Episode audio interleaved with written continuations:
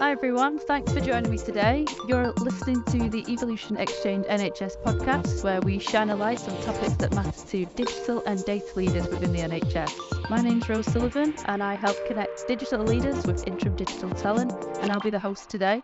I'm excited to be hosting such a fantastic panel, and we're here to discuss our topic, which is digital first and how this empowers the patient. So, as you know already, my name's Rose. I work within the NHS team here at Evolution. I'm specifically working with the ICSs and ICBs, and the podcast just so happens to be my favourite part. So that's me. I'll go round with some introductions. So Chris, are you able to come in first, please? Thanks, Rose. My name's Chris Norcliffe. I'm a GP in Manchester, and I'm also a digital lead for Greater Manchester Primary Care Provider Board, which is one of the first collaborations of its type across the whole of primary care in a region, and through that I'm also the clinical lead for the Greater Manchester Digital First Primary Care Programme. As with all of the panelists here today, I think I'm passionate about expanding how we use digital tools in primary healthcare, and making sure that we achieve some great outcomes and great quality in what we deliver for everyone, and I think the digital can enable that. Excellent. Well, thanks, Chris, and welcome back. I am moving on to introduce Farhan, so if you'd like to come in, please. Thanks, Rose. I'm Farhan Ismail. I am a clinically trained pharmacist at NHS, born and bred, actually. I've got experience in the frontline hospitals. I've worked in commissioning, and I've got an interest in digital solutions. I'm well versed with the use of medicines to treat patients and support prevention and health improvement agendas, and digital has a similar offering. So I'm currently the associate director of the Office for Digital Health at NICE, which you may know is an evaluator of healthcare interventions, and I'm supporting NICE in developing a portfolio around digital health technology. Wow, thank you so much. And I'll come to you next, Adrian, if that's okay. Yeah, sure. I'm Adrian Woolley. I'm a Programme Director, a Digital Programme Director in the ICB in Sussex, down on the South Coast. My background really was originally technology, then it was management consulting, but I've been in the NHS for quite a while. Really keen and interested in all things to do with transformation, digital transformation, business transformation, particularly in healthcare. Excellent. Oh, thank you very much for joining us. And Matt, finally, if you'd like to introduce yourself. Hi, good afternoon. Matthew Knight. I'm the Regional Director for NHS England for London, lead on the Digital First programme, which is supporting transformation across primary care. So I think my few passions are improving patient access through digital means, and then supporting the workforce and the workload. And a hobby is also trying to improve access to patient records for clinical staff and non-clinical staff, so that they can support them, i.e. in care homes or wherever the patient ends up as a place of residence, is actually the people they're supporting them have got access to the records. Excellent. Oh, thanks everyone for joining me again. Now that we're all introduced, let's start with the discussion. So Matt, to introduce your question, you've posed a fact first. Online consultations requests by patients can provide many benefits to both the patients and the way the practice triage prioritise patients based on clinical needs, with approximately only 20% of practices using online consultations as a main point of entry. How do we support and convince practices to the benefits of adopting an online triage? Matt, please come in here and give us some background on your thoughts to this. So I've seen many benefits to practices that have embraced online consultations, and that means where they give the patient the option of filling out a form online and submit that as a request into the practice.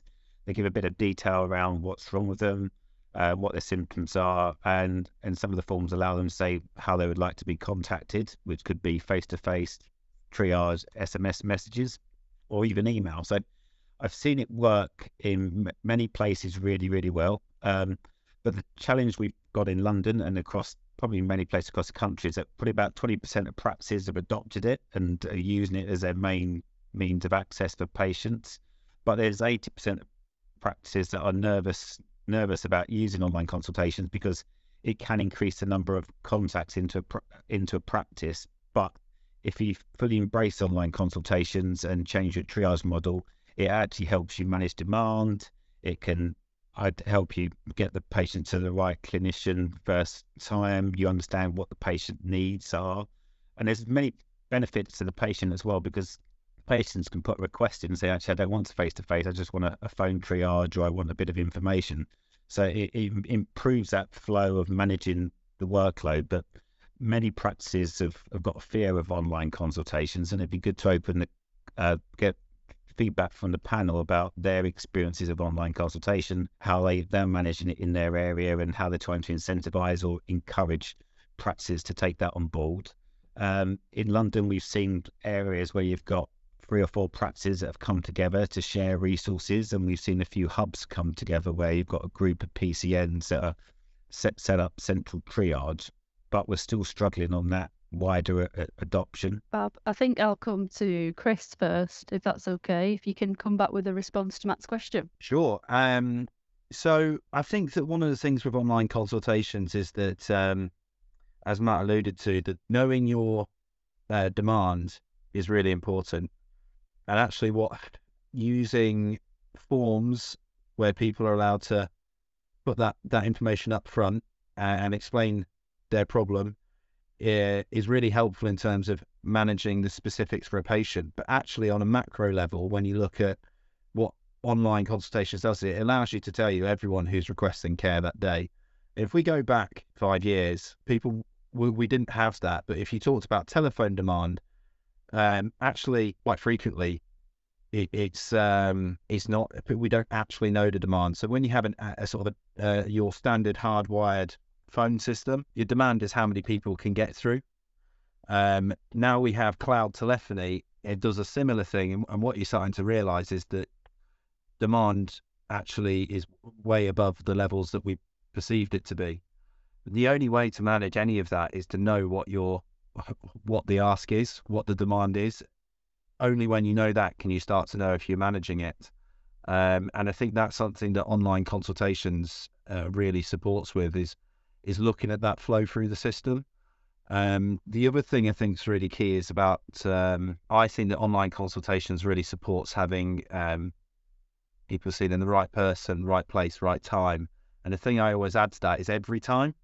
And I think that having that, what online consultations can do is really improve the accuracy of care navigation when you have that information up front, and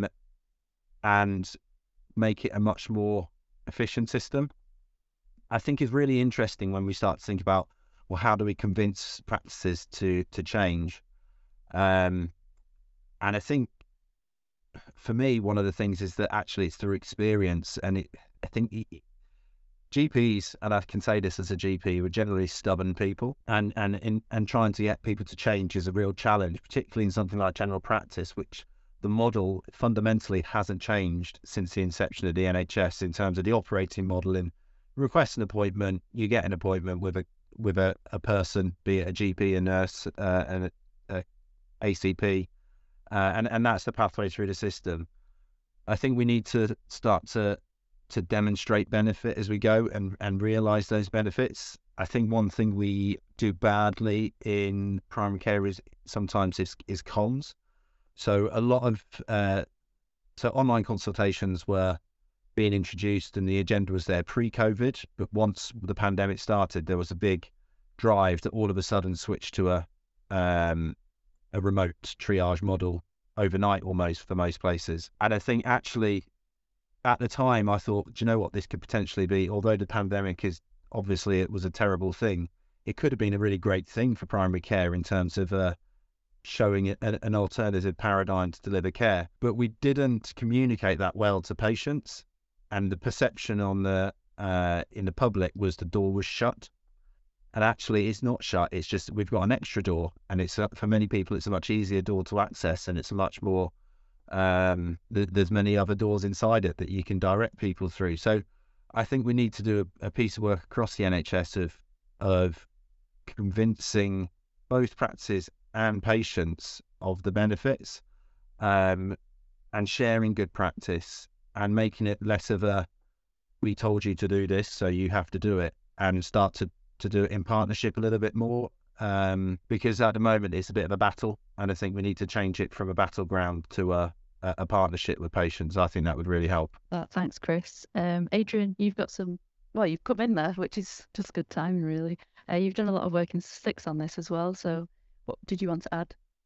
Yeah, I was just going to sort of pick up on Chris's point about proving the benefits, and it's really hard to prove the benefits because we don't have the data to do it. And, you know, so the number of telephone calls coming into a practice, we don't have that data. And I think practices have this fear of unmet demand coming in from online consultation. They're for fear that there's a whole great wave out there of people who are going to be now contacting them about perhaps trivial matters, and they just won't be able to cope with, you know, they've opened another door in, you know, that's fraps open, you know, potentially all hours of the day, that they're going to just get this wave of demand in.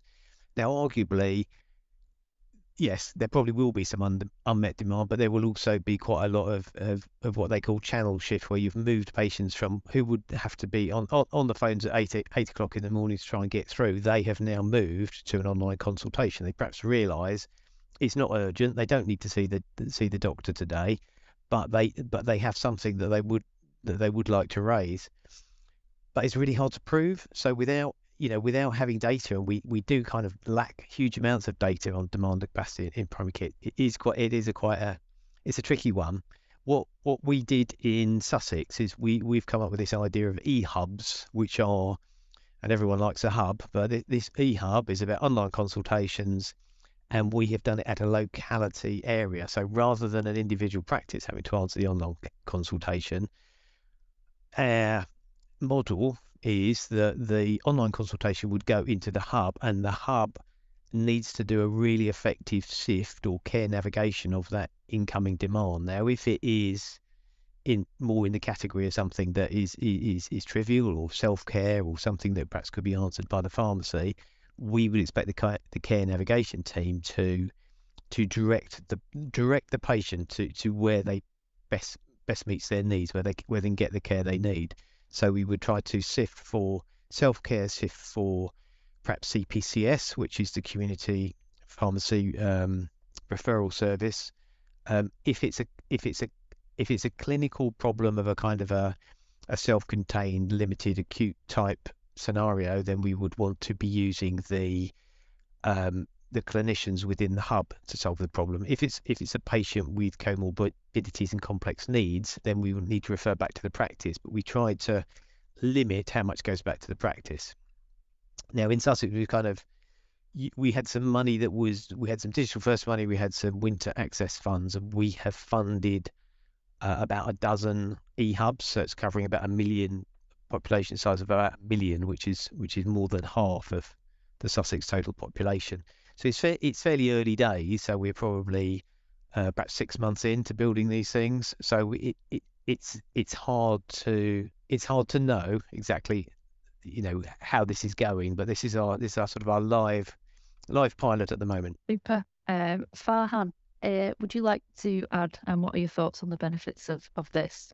I mean, I think that the benefits of having a system like this will hopefully become clear, and just echoing the points made already, data is going to be the key driver of change. This is very much a massive change project, and we're asking cohorts of people that are used to a traditional way of accessing healthcare to change the way they access that healthcare. And I mean, if I was talking from a patient perspective, me trying to access my own GP, the bottleneck is that phone line. It has a limit of 20 patients, so you either get an engaged tone or you're lucky enough to get onto the call. And if you get to the phone line, say after 10:30, 11 o'clock, you're not likely to get an appointment on that day. So opening up online consultations and online triage could potentially be seen as floodgates opening up for practice. And then there are questions around the triage. Whose responsibility is that? Processes do they use to underpin sending a patient either to the GP or to a physician's associate or to a pharmacy? Local relationships need to be really strong as well. I think it's not just something that falls onto GP practices' shoulders. This is where, as you've already mentioned, relationships with local community pharmacies, they need to be willing and able to take on this new workflow. I think this is where ICS is and how they develop and how Joint Care is intended to support these sorts of programs will ultimately drive the success of them or not. In terms of the cohort, the population that tends to access GPs, having information that's really important. We've already mentioned comorbidities, how many of those patients are older patients who may not be comfortable with using an online system. And this brings into question things like digital exclusion and things like that, which we'll discuss later on in this call. But I do think if we were to put it back to the principles of change management, communication is critical for this. My own GP practice has an online system which it uses. I personally never tried to access it. I wasn't even aware of it, to be honest, until I was told about it on the phone. And I think there's a real issue with how this information is spread. But you can see, I mean, we've got models of this already, the likes of Babylon, for example, and what they've done for online consultation. It'd be good to understand what population of patient, what cohort they serve best. Are they young patients that are familiar with digital technology and more comfortable using them? Is that the right cohort to target? Chris, you've got your hands up, please add.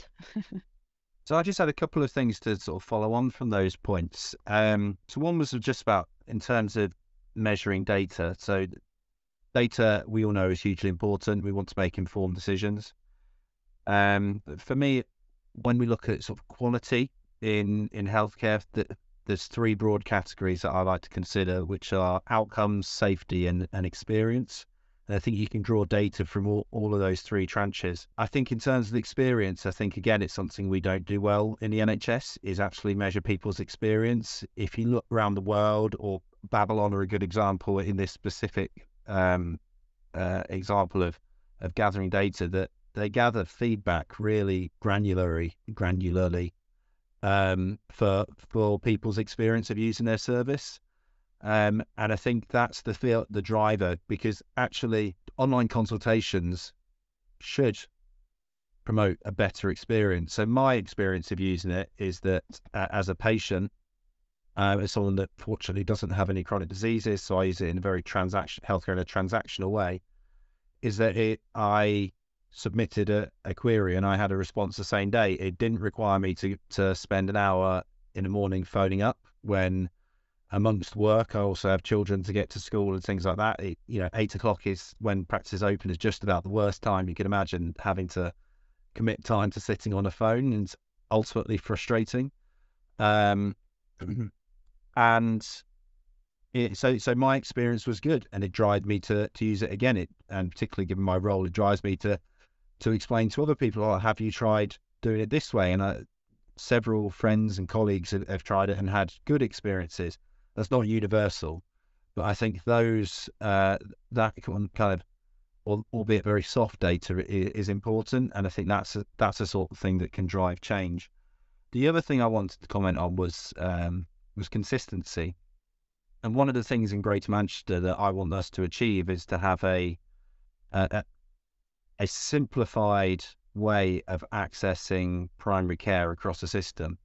So even now we're working in ICSs, there are people that straddle boundaries, and there's so much variation within an area in how people access care. So for example, I've just given an anecdote of me accessing an online consultation platform for my practice, and Farhan has given an example where he doesn't, so because he didn't know about it. So there's this wide variability, and really we need to look at how we design a digital tool so you can move around a system, and actually it's simplified how you do it, because you may be a carer for someone that lives elsewhere in another ICS area or another PCN in your locality, and you shouldn't have to relearn how you use access primary care from place to place, and there's various things that contribute to that. If you just look to practice websites, the variability in design is huge. However, if you go and it's really simple things. So if you think about online shopping and you think about where the shopping cart is, it's invariably in the top right corner, and the menu is in the top right corner, and these little nuances of how we need to, not everything needs to look the same. Standardization is not about making everything blanket the same, but it's about having standards of how we deliver things and consistency. And I think once we start to have that sort of as a cultural way of using healthcare, and it's It's not something you have to relearn everywhere you go. I think that's something can help drive uptake, perhaps slightly gradually, but I think that would be really important. Excellent. Really good stuff. Matt, please come in with your comments. No, they're really, really helpful and very thought-provoking. And I think we've got some examples of where hubs or have been working really well, or online consultations have been working really well. And just thinking of Chris's feedback around that communication and sharing good practice. I just want to pick up a little bit more on that, because I think that's one of the things we're trying to work out. How do we do, and how do we, from a regional point of view, go and share good practice? Because I've seen there's a first four group in northeast London demographic. Majority of the patients, English is their second or third language. They've improved access. They get response normally within 15, 16 hours. They've reduced telephone calls by 33%, and 15% of demand has been passed out to admin, or picking up some of the examples out to the pharmacy. So we know where the model can get right. We get it right, it can work and give benefits to the practice staff and the patients. It's just that, pick up your point, Chris, any recommendations on how we start engaging more with practices, the ones that are really busy? Where are they going to go that we can, I suppose, give them some information that can go, actually, that sounds like a good idea, I want to find out more? So I'm happy to share what we're doing in Greater Manchester, which is we're in the process of, we're setting up our own e-hub projects, which we've called our Lighthouse project, where we've got two PCNs, which we went through a quite rigorous selection process to pick out one that was what we define as digitally mature, and another that was, we were very careful how we labelled it, as an opportunity PCN, the one that they had the ambition, perhaps were not quite in the right place. And we're in the process of sort of an intensive 6-month trial, which is well resourced through Digital First funding. But partnered with that is a community of practice. So we've got around 65 PCNs in Greater Manchester. And of those, 14 expressed an interest to be one of our two Lighthouse projects, which was a real validation that it was something that the system wanted, because that's relatively unheard of in terms of expressions of interest. But we've invited all of those PCNs to be involved in a community of practice as we go through the programme. I think that one thing is much, and I'll contradict myself here, data is hugely important, but we can't, it's almost out of date by the time you report on something long after the event has happened. So trying to make that a dynamic learning process, so we learn as we go. We were planning on having that as a regular sort of meeting webinar, but as I'm sure everyone on the call has experienced, my diary certainly is full of regular meetings, ad hoc meetings, and asking people to commit to a fortnightly call is probably unrealistic. So we're creating through our GM Primary Care Board website, we've got a general practice section. We'll be having our community of practice as a sort of a knowledge hub there, where we're going to have vignettes, little case studies, video interviews with people going through the change process, and share the learning, positive and negative, to try and break down some of those barriers to change, and hopefully address some of the perceptions that digital transformation is too hard. It's not, I'm not saying it's easy, but I certainly think it's worth doing, and just try and soften the blow slightly, and support people into initiating change. I don't know if that's helpful, but that's the approach we're taking, and I'm more than happy to share it as we go along. And I think sharing what's going on around the country in different pockets is hugely valuable. That's brilliant. Thank you, Chris. Bob, I think that brings us nicely to Adrian's point, and Farhan picked up on it as well earlier. We're going to talk about digital adoption and exclusion. So, Adrian, you wanted to know how we can ensure that digital health tools benefit everybody and that sectors of society are not excluded. I'd love for you to come in here and give us an explanation on that. Yeah, thank you. So, I can tell you a little bit about what we've done, but I would be really interested to hear other people's views on it. So, the way we've looked at digital exclusion is really probably against four main areas, and those are to do with digital literacy. So that's kind of the basic, people, whether they've got the basic understandings of using digital tools, whether they've got an email address and so on. Another area is access to technology. We know in quite a lot of our deprived areas, they don't have broadband at home, they don't have laptops. This one, I think, is mitigated somewhat by smartphone adoption, which is now getting, to really significant levels across the UK. That's sort of now 90%, I understand, in the adult population. The third area is quite an interesting one. It's sort of the fear of being scammed, and it happens to particularly older people, where their children are telling them, "Oh, you need to be very careful stuff you're getting in. Don't reply to things you're getting in on your phone." And it is causing a little bit of a problem when you've got some of the systems, the GP clinical systems, AccuRx systems like that, which are messaging the older person. They are getting a little bit frightened to respond. So you might get a message saying, "Enter your blood pressure data." They're thinking, "Well, this is a scam." They don't want to turn their phone on. And the fourth group, I don't think there's any really specific barriers. They're just people who really haven't yet engaged with the digital tools around health. They're carrying on doing what they're always doing. They're still dropping their patient repeat prescription in the letterbox of the GP surgery. They just haven't kind of caught up with the fact that they can do things differently. So against those categories, and there's all kinds of subcategories within that, the bits of work we've done is we've tried to ask the community what they need. So we've gone out to some of the voluntary groups, some of the community groups, and really asked them, because it seems a bit odd for people in NHS digital jobs to be defining what the needs are. And against that, we've engaged with about 80 different voluntary groups across Sussex, and we've been given ideas, and we have developed some training materials for both the NHS app and the online consultation system that we were just talking about.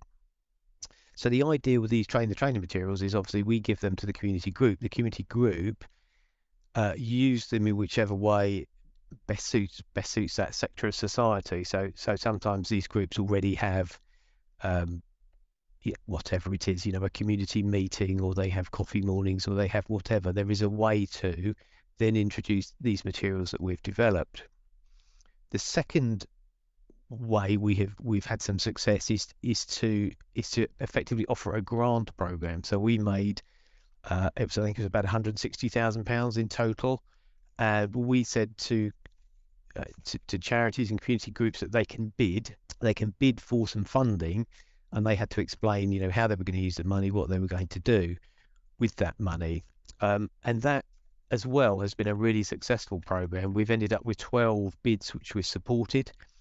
The maximum they could bid for was £20,000, and we've got, as I say, we've got 12 schemes running. One of those is Stone Pillow, which is a homeless charity. Another one is a charity based in a community centre, working with in a very deprived neighbourhood, that does sort of community outreach. The money is being spent on a development worker, a tutor, a laptop.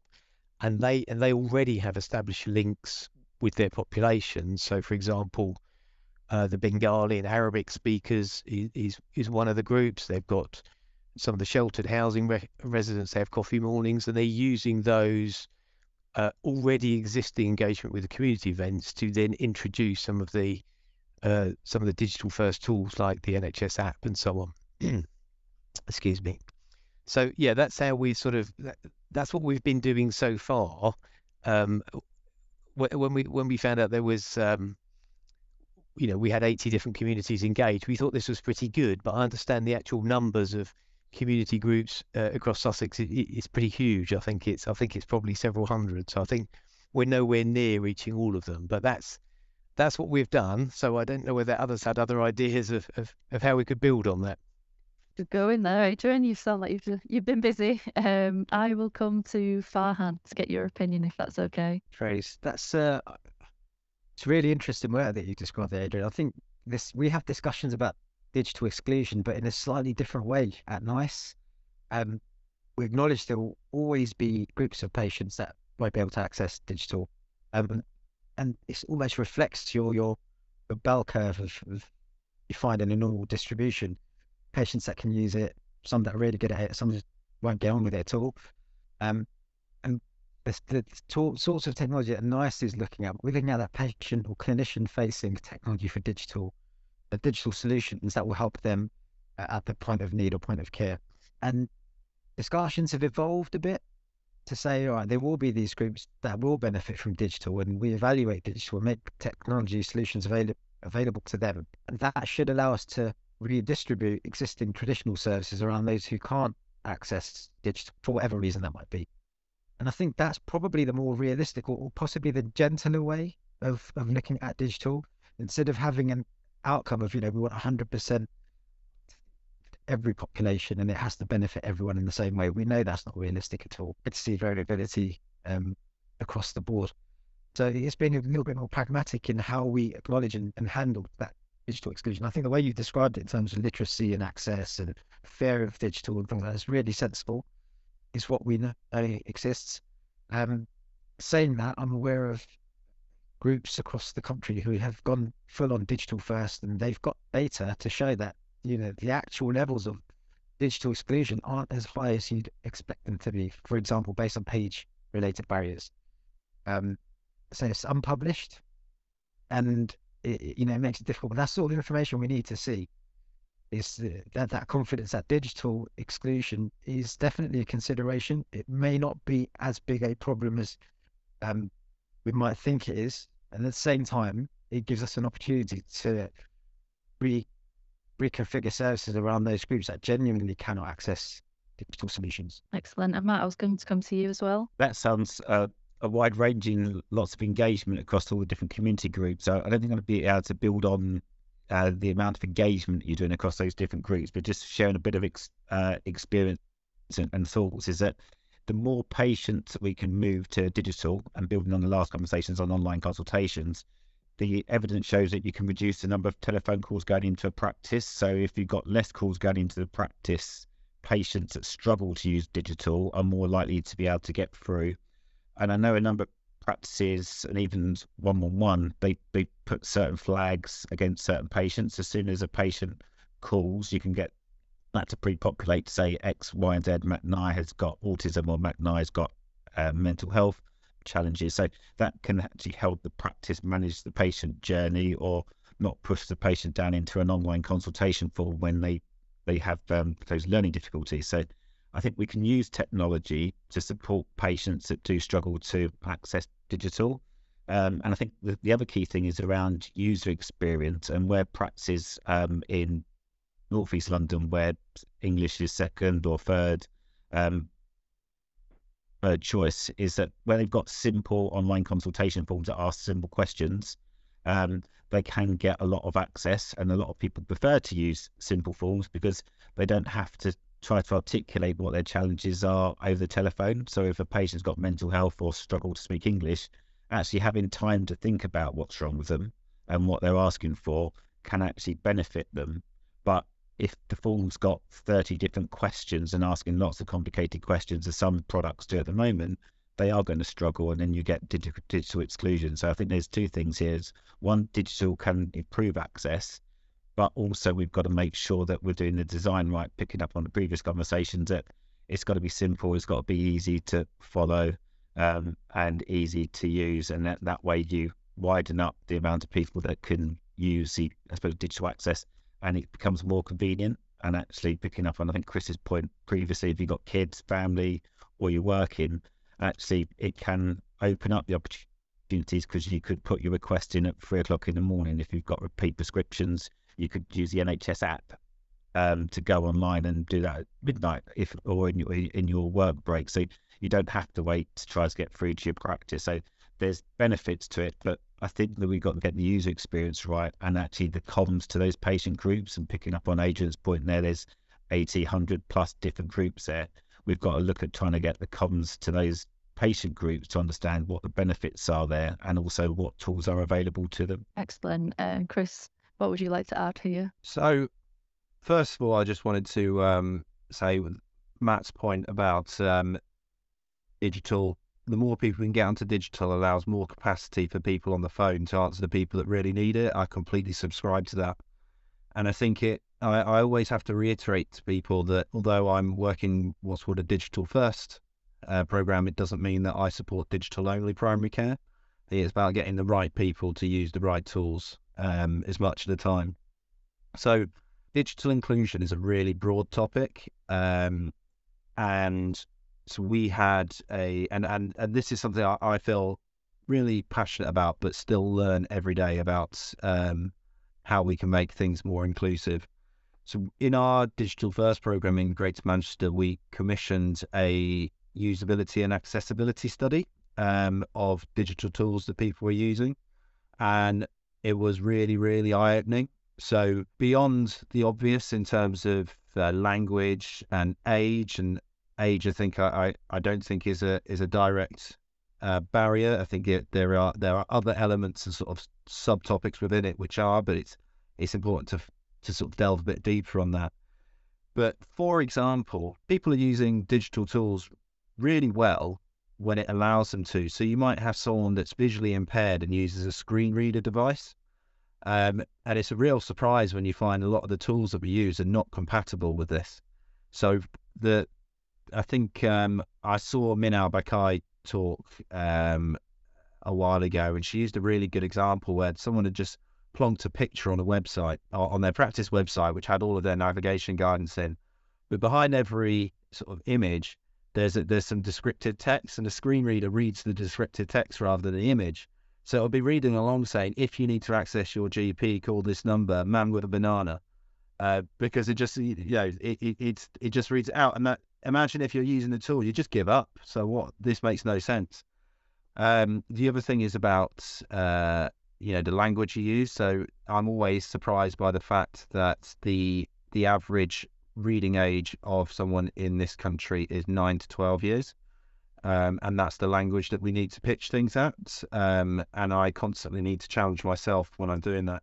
So fundamentally, we need to make whatever tools we're using inclusive by design. And I think there's a tendency to bolt on inclusivity at a later date. And so we're going to adapt it for this and adapt it for that. But we need to think about that really from the outset. And just picking up on something Adrian said before in terms of some people feeling concerned about putting personal details onto an app. Well, that was brought out in our usability study because a lot of these organisations are commercial partners with the NHS, which absolutely essential to the functioning of an NHS and moving things forward. But when it's an unfamiliar company or logo, that in many ways I think quite rightly makes people cautious. And so it's how we design things with NHS branding so that people see that consistency, and the fact that we can access an increased number of online consultation platforms through the NHS app is really a good thing, because the NHS app is something that people subscribe to. I think it's such a huge topic about digital inclusion and so many points to cover. I think the only other thing I'd add is that I'm aware there's the NHS widening digital participation report due to be published relatively soon, which has been, I think, contributed to by lots of different bodies, including the Good Things Foundation, who have a track record of looking at digital exclusion through lack of tech. There's also lack of data. So, you know, it costs money for people to use an online tool through their pay-as-you-go data. And I think that report will be really, really informative to all of those working in digital primary care across this country, with good practice guidance and case studies and you know, principles to follow, because we need, as I say, we need to do it by design from the outset, and think about inclusivity at every turn, so that we can get that point where we get as many people as we can to use and have good experience using digital first tools, so that those people that really can't use digital tools have someone on the phone who's got the time to do it, and you're not spending 45 minutes queuing on a phone, because again, if you're on a pay-as-you-go phone contract, that's 45 minutes of paying for your phone call, which is another excluding factor. So as you can tell, I could probably go on for hours, because it is such a huge topic, but I think it's so important that we surface all of this. No, it's really good to see how passionate you are, Chris, and that shines through. We're going to move on to Farhan's question, if that's okay with you all. We've got, how can we reconcile the emerging and often low levels of evidence for digital health technologies being used in a health service which is underpinned by evidence-based practice? Farhan, stitch me up there with that mouthful. What would you like to say? Just talking about reading level from being a 9-year-old.